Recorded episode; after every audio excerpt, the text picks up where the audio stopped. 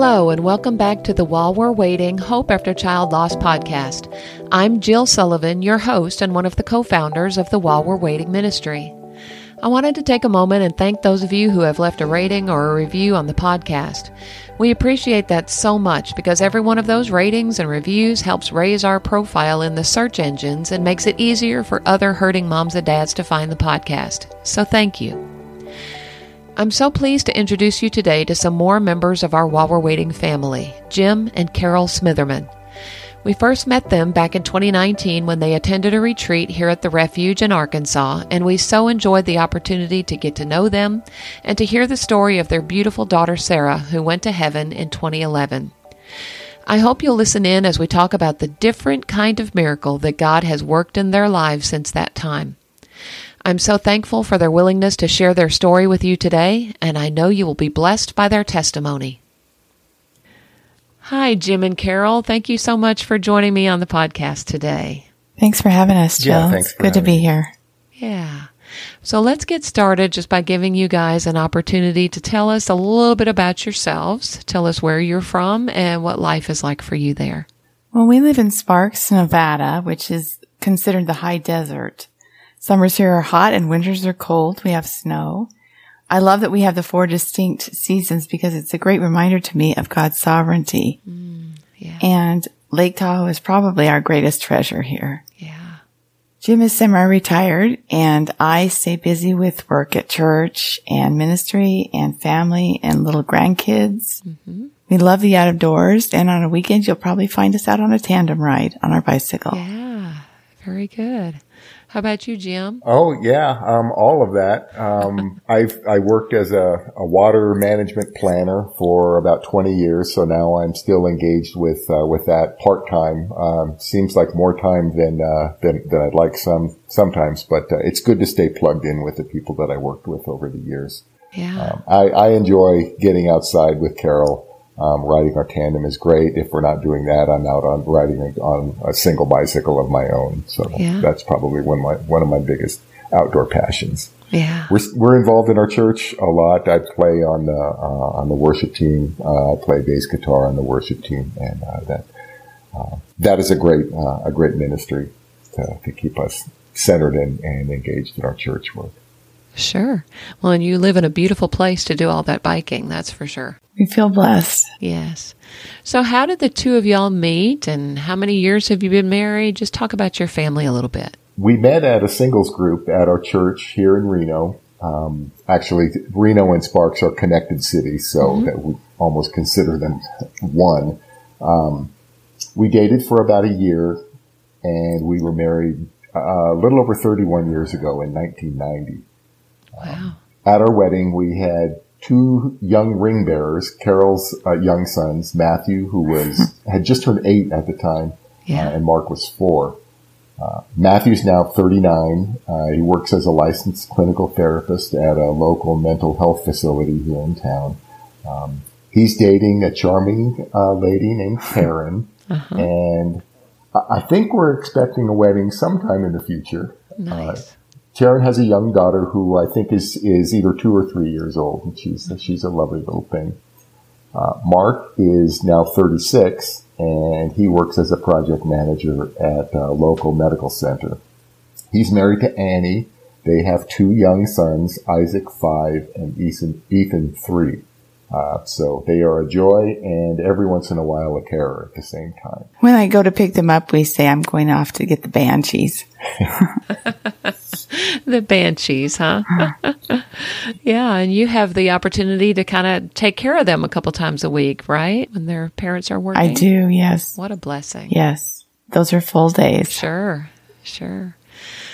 All right, and you guys also have a daughter. So tell us a little bit more about Sarah in particular. Sarah was a special gift. Um, I knew that from the start. I never really thought about the fact that I'd have a daughter in my lifetime, and I thought I was going to live in a household of men. Yeah. But I, um, shortly before I was due, I had a sonogram, and the tech said, "Do you want to know?" And I said, "Of course I want to know." And he said it was a girl, and Jim was at a little league party for um, pizza party for the boys, And when I walked in, he saw my face and he said, I knew we were having a girl at that moment because he could see, he could read it on my Oh, face. sure. And so from that time, I mean, she was born on Easter Sunday and she was just a special, special gift to us. Um, she kind of was, um, the glue that kept our family together. She had a unique relationship with each member of our family that was special and, and different at the same time. Um, as she grew, she developed a love for music and dance and theater. She was in the show choir at her high school all four years. She loved God with a passion and she loved the mission field. She loved to, um, travel to Guatemala where she had a, a village there called San Antonio where she really had connected with the folks there. And I think one of the things that we learned about her to a greater degree was after she went to heaven was that she really um, took time to reach the down and out or the hurting or the ones that felt lost, left out. Um, we had uh, spiral notebooks on each of the tables at her service and story after story told of how she took the time to reach out to someone who was left behind, Wow. which um, has really um, ministered to our heart. Sure. Sarah was she was sort of shy as a as a younger child, but we learned more from her friends in high school that uh, the shyness seemed to fade away, and a few of them had shared that they longed to hear her big booming voice holler their name down the halls at, at high school and that sort of thing. She had a big smile and a, and a laugh that would fill a room. And those are some of the things I, I miss most, I think, is just to hear her laugh and how she would just raise the spirits in a room when she would come in and kind of take over conversation and that sort of thing. Sure. And I know, Jim, that you and Sarah shared a, a special love of music together. Yeah. Um, before she was driving, uh, I would drive her to high school. Um, and actually, I think it started in middle school. I'd drop her off on my way to work and we started listening to uh, 70s rock and roll music, the, what I grew up with. And uh, she, she first developed an interest in that from watching a movie called School of Rock. And uh, she was singing one of the songs from that that was clearly not in her era. So I asked her, you know, where did you get that? So she told me uh, from this movie. So I had to watch that with her and that became a special bond for us. So Yeah. um, yeah, we were working through the British bands um, all the way through uh, middle school and high school Wow. Until she started driving on her own. Then, then we didn't go over them quite as often. Yeah. Well, that's a neat bond that y'all had there. Yeah, yeah, it really was. As Sarah graduated from high school, and and she was actually in, I think, her second year at college when uh, when she was taken ill suddenly. Um, it was December fifteenth, uh, twenty eleven, and um, her condition that took her came on what seemed like very suddenly to us. You know, blood clots had probably been forming for days. Um, but when we got her to the hospital, um, the ER doctor diagnosed a massive pulmonary embolism and started treatment. And they told us, you know, this is treatable. You know, people survive this. Um, so we put the word out to our church family, and uh, and prayers started to flow, uh, you know, immediately. Um, she got worse overnight, however, and she was in heaven by nine the next morning. So, so it all happened very fast Yeah. for us. Um, we begged and pleaded with God, as as you can imagine, not to take her, but but He did. And um, and I remember, you know, thinking, how how could this be? This seems so surreal. She was she was just here, but that that was the beginnings on uh, on December sixteenth um, of our journey that that we still walk down and Yeah. share with so many other grieving couples. Yeah. I know, um, Jim, that you in particular really struggled with your faith after Sarah went to heaven. Um, would you mind talking about that a little bit? Uh, no, no, I, I, I don't mind that. Um, I struggled in a, at a couple levels actually when we lost Sarah. Um, first, I turned my anger in on myself. You know, my daughter had died on my watch, and uh, that's a hard thing for a dad. Sure. There were things that I should have seen more clearly some things that I should have done that, that, you know, might have saved her life. Um, so the guilt that I carried and then the shame that resulted from just carrying the guilt around and continuing to turn it on myself, they were really overwhelming, um, for probably the first three or four years after, after we lost her. Um, finally, um, I think God's Holy Spirit rescued me and convicted me to confess all of what I was carrying around inside. And so it all kind of poured out on this retreat trip that Carol and I were on. Actually, we were in Dublin in, in Ireland and, um, I was supposed to give a devotional one day. So I would, had been searching around for what would be good and, um, I couldn't get off of that subject. So I just, I knew that it was time for me to let this all out. So it was a, a small group of trusted friends from our church and a couple of facilitators over there. And, um, and that, that, that changed things for me. That, that changed the trajectory of my, of my walk. Um, and, and secondly, um, I remember my relationship with God changed, uh, that day in December as well. Um, we're on better terms now, but, uh, I remember thinking, okay, if this is the journey that you want me to travel, then fine, but I don't really want to talk to you anymore. Yeah. And, um, so I could pray short little prayers about your will be done. And I remember thinking, why should I pray anything else? Because you're going to do what you're going to do anyway. And, um, now my prayers are different. Um, they're, they're quite a bit more about trying to stay in God's will and, and, you know, seeking after my role in his will and, and not a lot of other asking for things. So I think, um, I think it's really stripped down what my prayer life, um, is compared to what it was before we lost Sarah. Um, so, so yeah, I'm happy to say that, uh, that I've moved closer back to God. I know that he doesn't change. He was still there just waiting for me to come back during, during that couple of years where I, I struggled so greatly. Yeah, that's right. We're the ones that kind of tend to turn away and yet he's always there, isn't he? Yes. That's so Right. true. Mm-hmm. So, Carol, after Sarah went to heaven, you were asked to participate on a panel of moms. I think it was like a Mother's Day panel or something like that. Would you talk about that experience? Sure. Um, I was actually on staff at our church at the time and I was part of the teaching team and they were planning Mother's Day and they were putting a panel together and I was sitting there and, and I, they're looking at me and I thought, no way, you can't be asking me to do this, but they were. So, um, God was really, um, faithful in that time because I was able to share from my heart about the, um, experience and, but also give um, those that were listening some insight as to how to um, respond to people like me who had lost a child. And I can remember saying, you know, talk about my daughter. Talk. I'm thinking about her anyway, so please mention her name. If you have a memory of her, tell me about it. I want to hear that. And um, and I was able to share about how faithful God was during that time because as we um, were in the critical care room after she had gone to heaven, we knew we had a choice to make. And so I got to share that with them as well, that we were going to either do this well or we were going to fail. And we made a choice that day to live well as, as well as we could for Jesus. Exactly.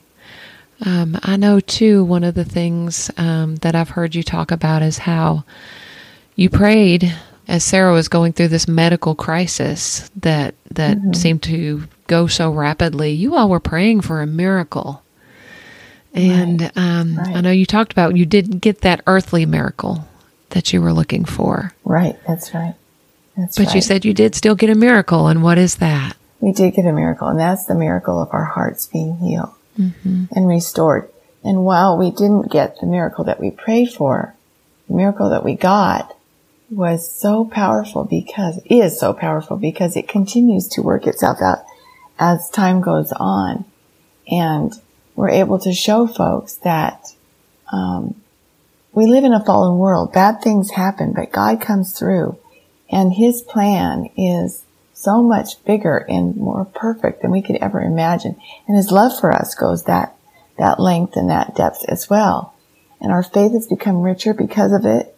Our reliance on Jesus is deeper because of it.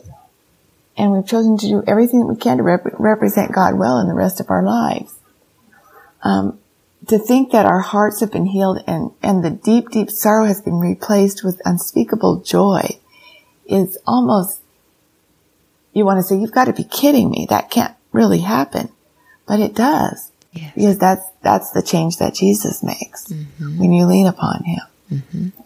And I didn't think that that morning that I, Jesus took over. I don't even remember what I said, to be honest with you, but, um, it made an impact on some folks. Yeah. Um, like you said, that's not, it's just not possible without Jesus. I believe that 100%. It is not. Yeah. Not. So, are there any particular Bible verses or scriptures that have been helpful to you on this grief journey that you've kind of leaned on as you've moved forward? You know, there've been many actually, and but I the one I wanted to share with you is um, John nine one to three, where Jesus heals the blind man, and his disciples ask him, "Rabbi, who sinned, this man or his parents, that this man was born blind?" And Jesus said, neither this man or his parents sinned. But this happened so that the works of God might be displayed in him, yes. that our Father could be glorified because of how this man lives his life. And when the healing takes place and he shares that with other people. Now I'm paraphrasing, obviously that's not the whole scripture, but it was especially significant to me as I struggled with the why. What did I do wrong that would make God want to take my child from me? Right. And I soon realized that as I said earlier, that we live in a fallen world and even things as tragic as losing my child happen.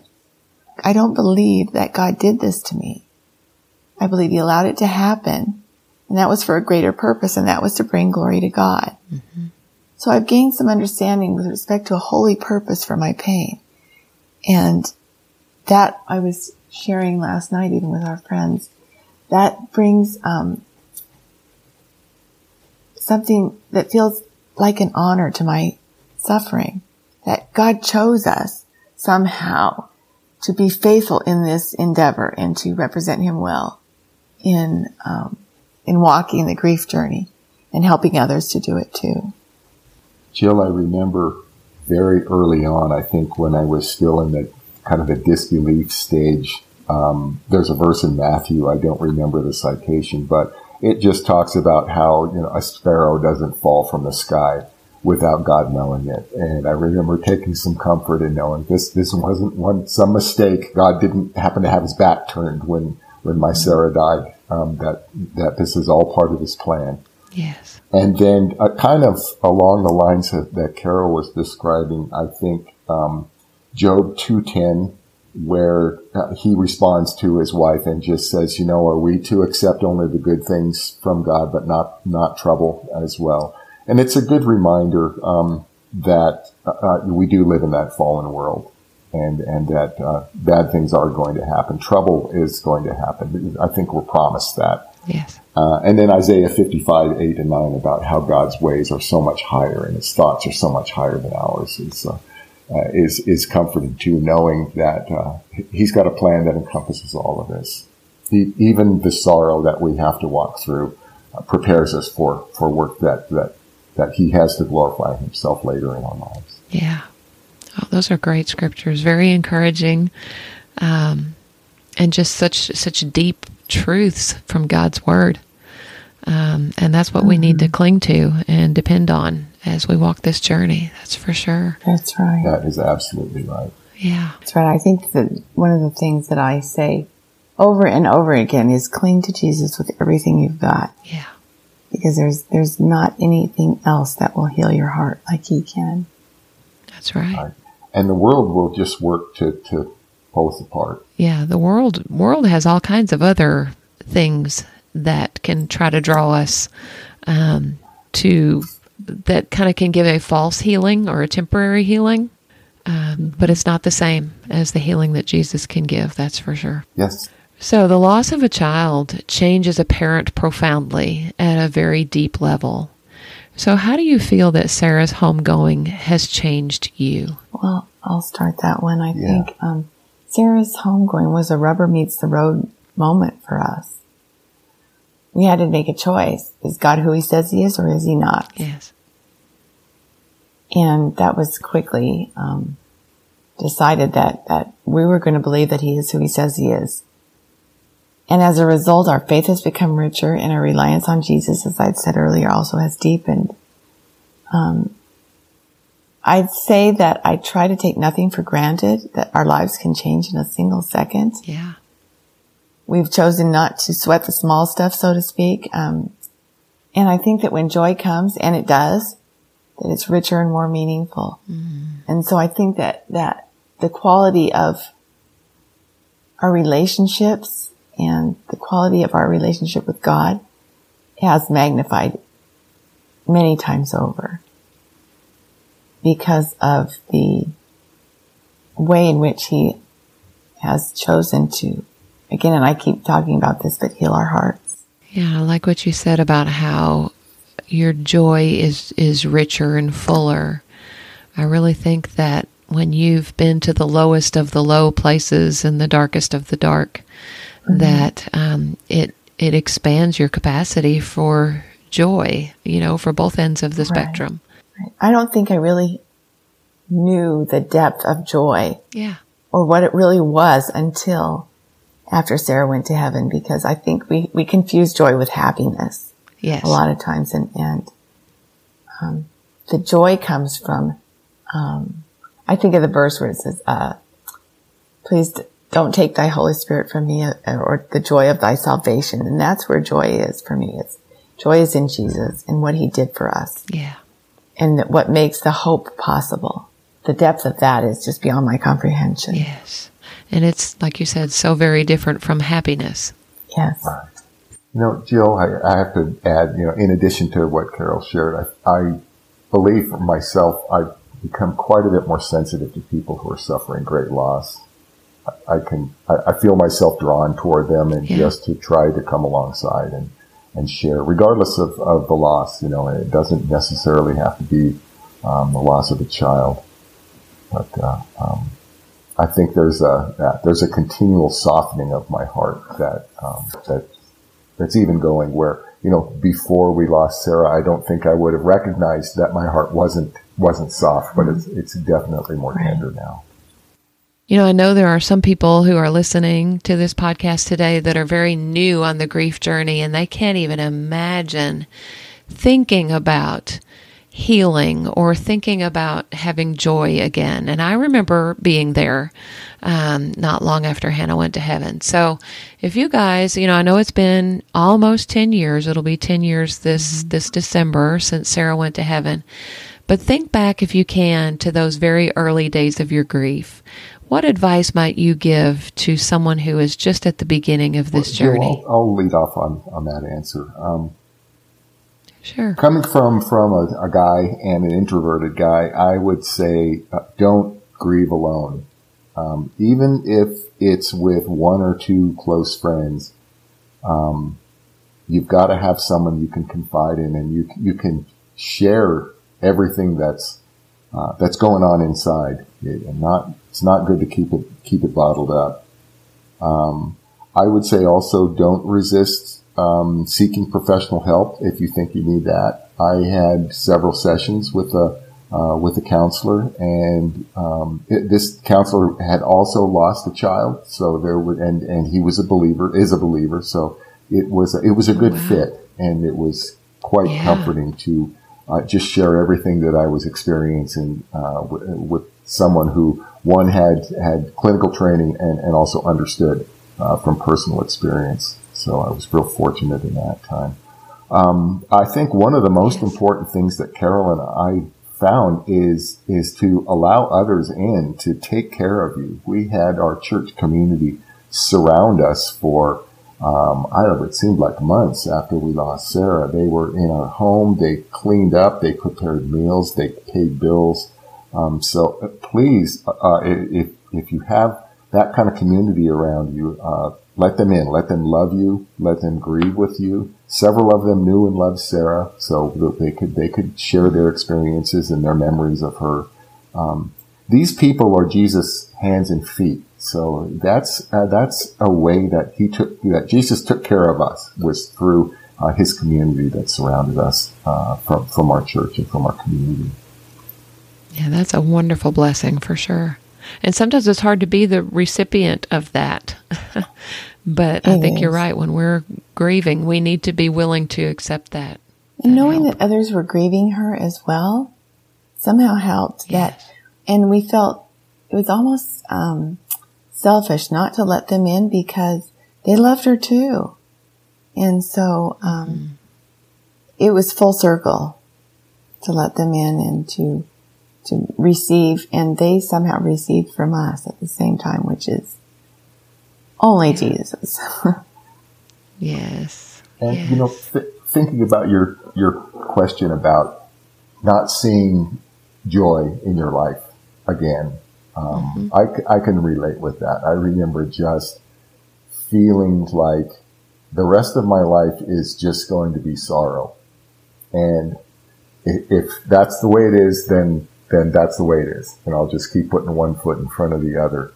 Um, but uh, allowing Jesus in, um, it, it, it is a miracle, really, to think about how I felt then and and now seeing the joy in our life and seeing him turn that tragedy into something positive that can that can help others who um, yes. who are you know earlier in their grief walk. Um, is is hope giving and uh, and and there's a joy in that so I would say don't don't be impatient with the process and, uh, and just wait, wait and, and seek out a Jesus healing. And, and there, and there, and change will come.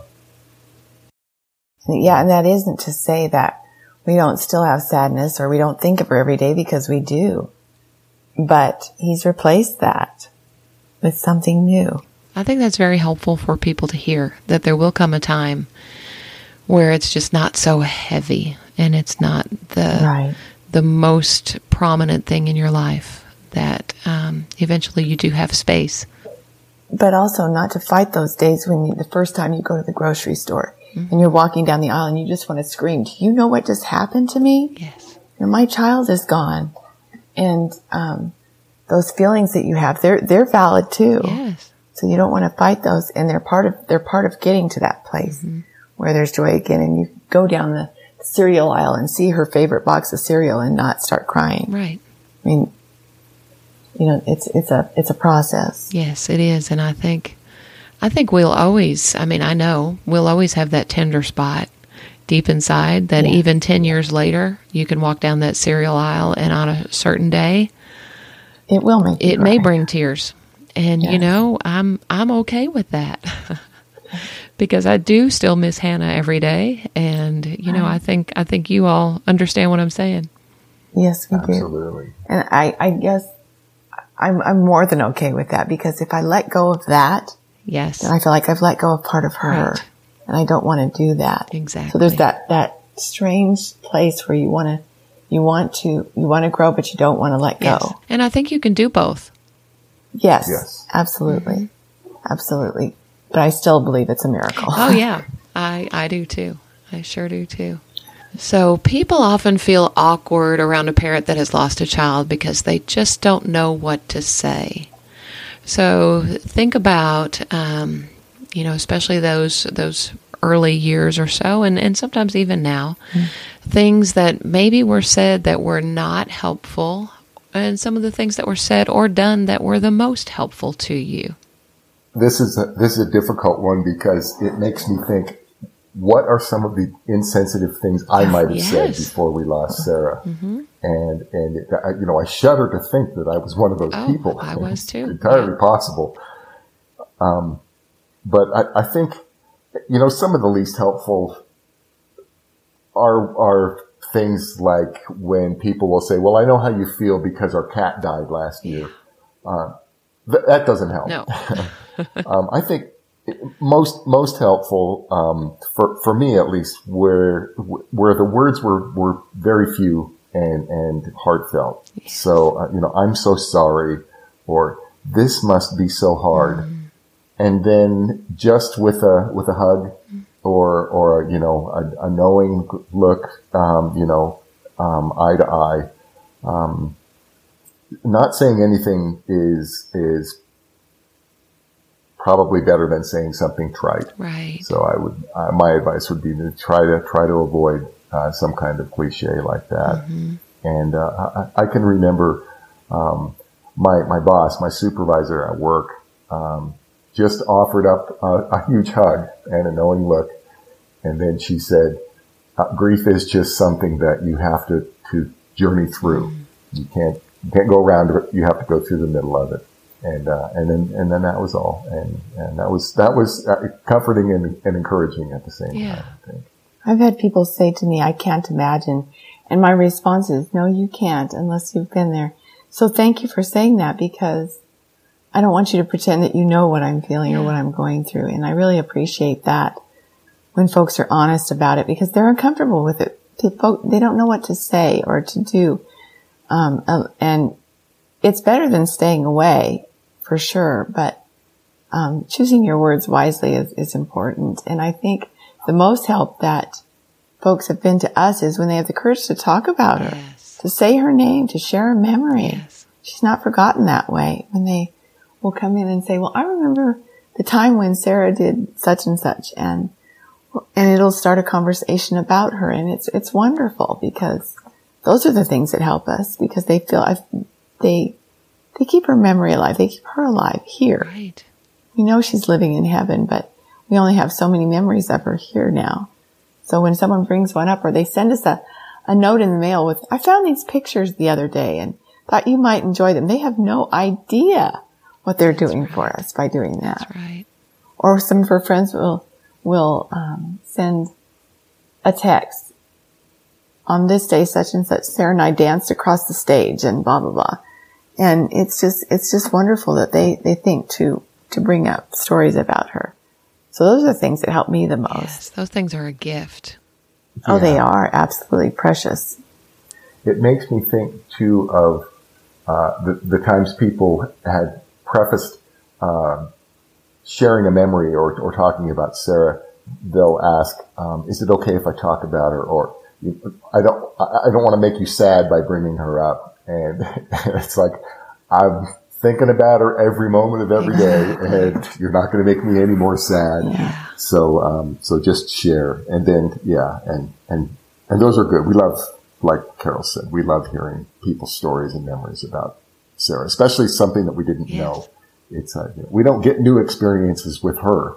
Uh, until we're in heaven, and so hearing someone else's experience as if it were new to us is uh, is just a joy. Yes. It's, uh, it's yes, and I think people are surprised to hear that because, like you said, I think most people are afraid that if they bring up our child's name, that it's going to make us sad, or um, right. and it might bring tears, but they're not necessarily sad tears. Um, it's yeah. just the the joy of getting to hear something new about our child, or the joy of knowing that someone else remembers our child and wants to talk about them is yeah, um, exactly. Such a gift. It's huge. Exactly. Yeah. Yes. So, a common experience that bereaved parents often have, especially early on, is something that we call grief brain at our retreats, and just that kind of being foggy and forgetful and losing things. Did you all experience grief brain? And if so, talk about that a little bit. I hadn't really heard this term until recently. Yeah.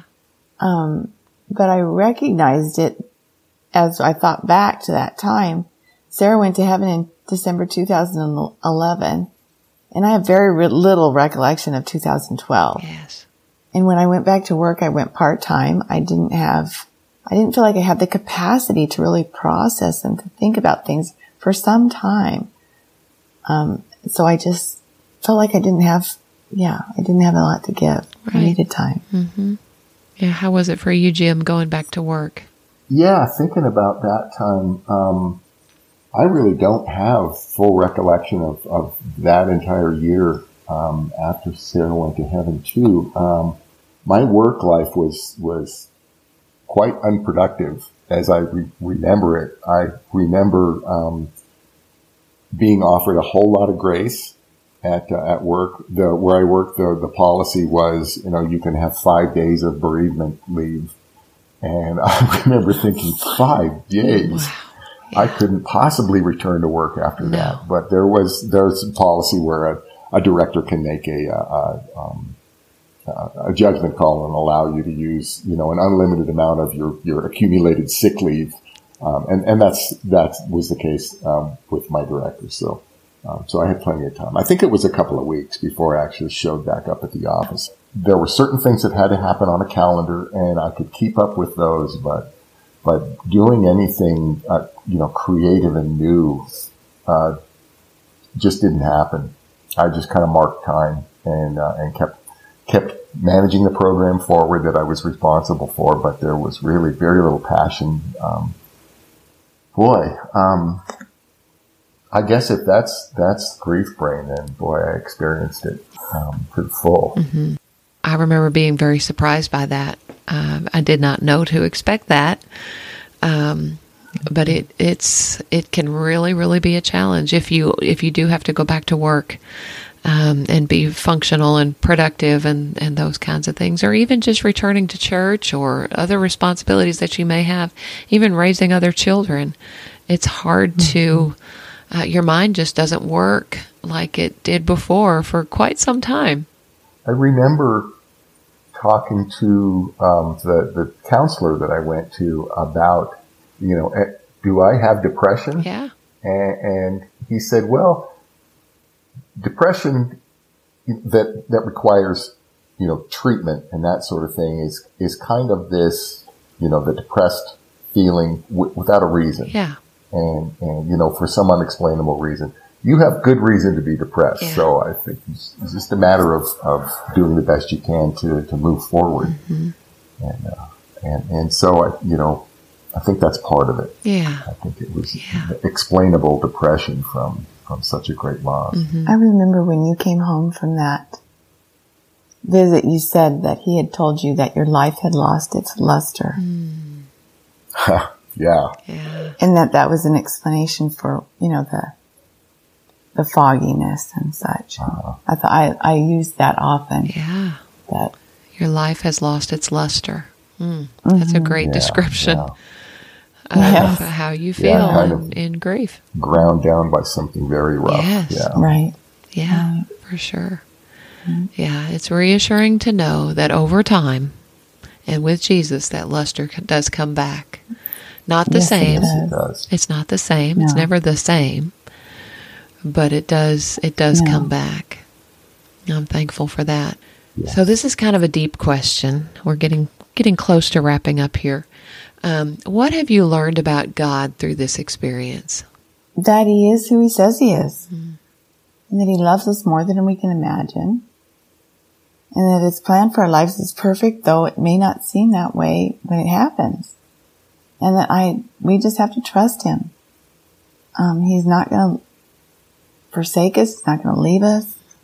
Um, it was pretty simple for me in that respect is that he is, he is who he is. And I have to, um, to move forward on that basis. Right.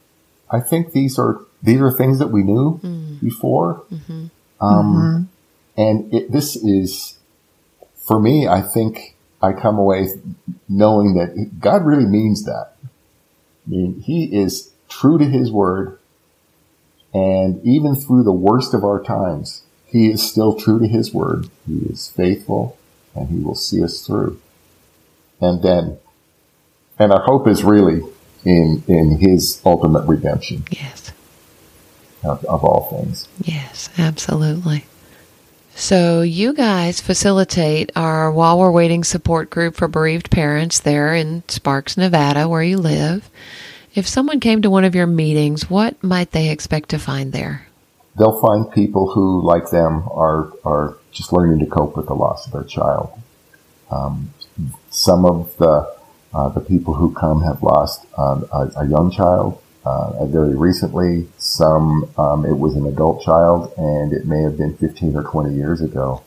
But uh, the journey is it's very similar, and I think that uh, um, it's just a place where there's comfort knowing that the others who are sitting around in the circle and sharing know the journey. They may be at a different place, but but they all know the journey. So there's a there's a freedom in sharing. You know what what your heart's saying to you, what uh, what what your grieving experience is like. Um, it's uh, it's a place where we talk freely about Jesus and and the hope that that He offers. Um, we've had people come who were not believers. Uh, I think most of them are, and uh, we don't hold back on on the fact that, that Jesus is the source of our hope.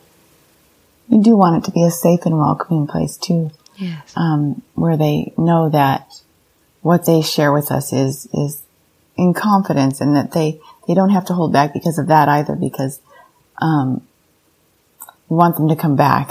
Right. Right. Sure. And, and uh, continue on that journey with us. Mm-hmm. I, I think another thing they can expect is uh, we'll follow up with an email or a text message inviting them, you know, uh, reminding them of when the next meeting is. Even if they don't come back, they'll get those for a while. we're, we're not going to let them go easily. Yeah, yeah. There is something like you said. It's just so freeing to walk into a into a room, into a group where you could talk about your child openly and honestly, and talk about your struggles and your victories with other people that really understand. Um, there's nowhere else in our lives that we can do that.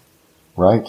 Right. Well, the connection is instantaneous. I mean, we know that from retreats. We know that from our support groups that when you walk into a room where someone is sharing that deep of a, a grief um, with you, that there's an instant bond. They can also know that uh, that they don't have to, to say anything Yes, if, if they don't feel that they're ready. They can sit and listen. absolutely. S- Still know that uh, that they're in a group of like-minded Right. minded It, folks. if it, if it starts out that way, it doesn't last for very long, though. I mean, people they want to share. Right. Yeah. So we had the great blessing of hosting our very first While We're Waiting weekend with you guys at Zephyr Point Presbyterian Conference Center, right on the shores of Lake Tahoe a few weeks ago.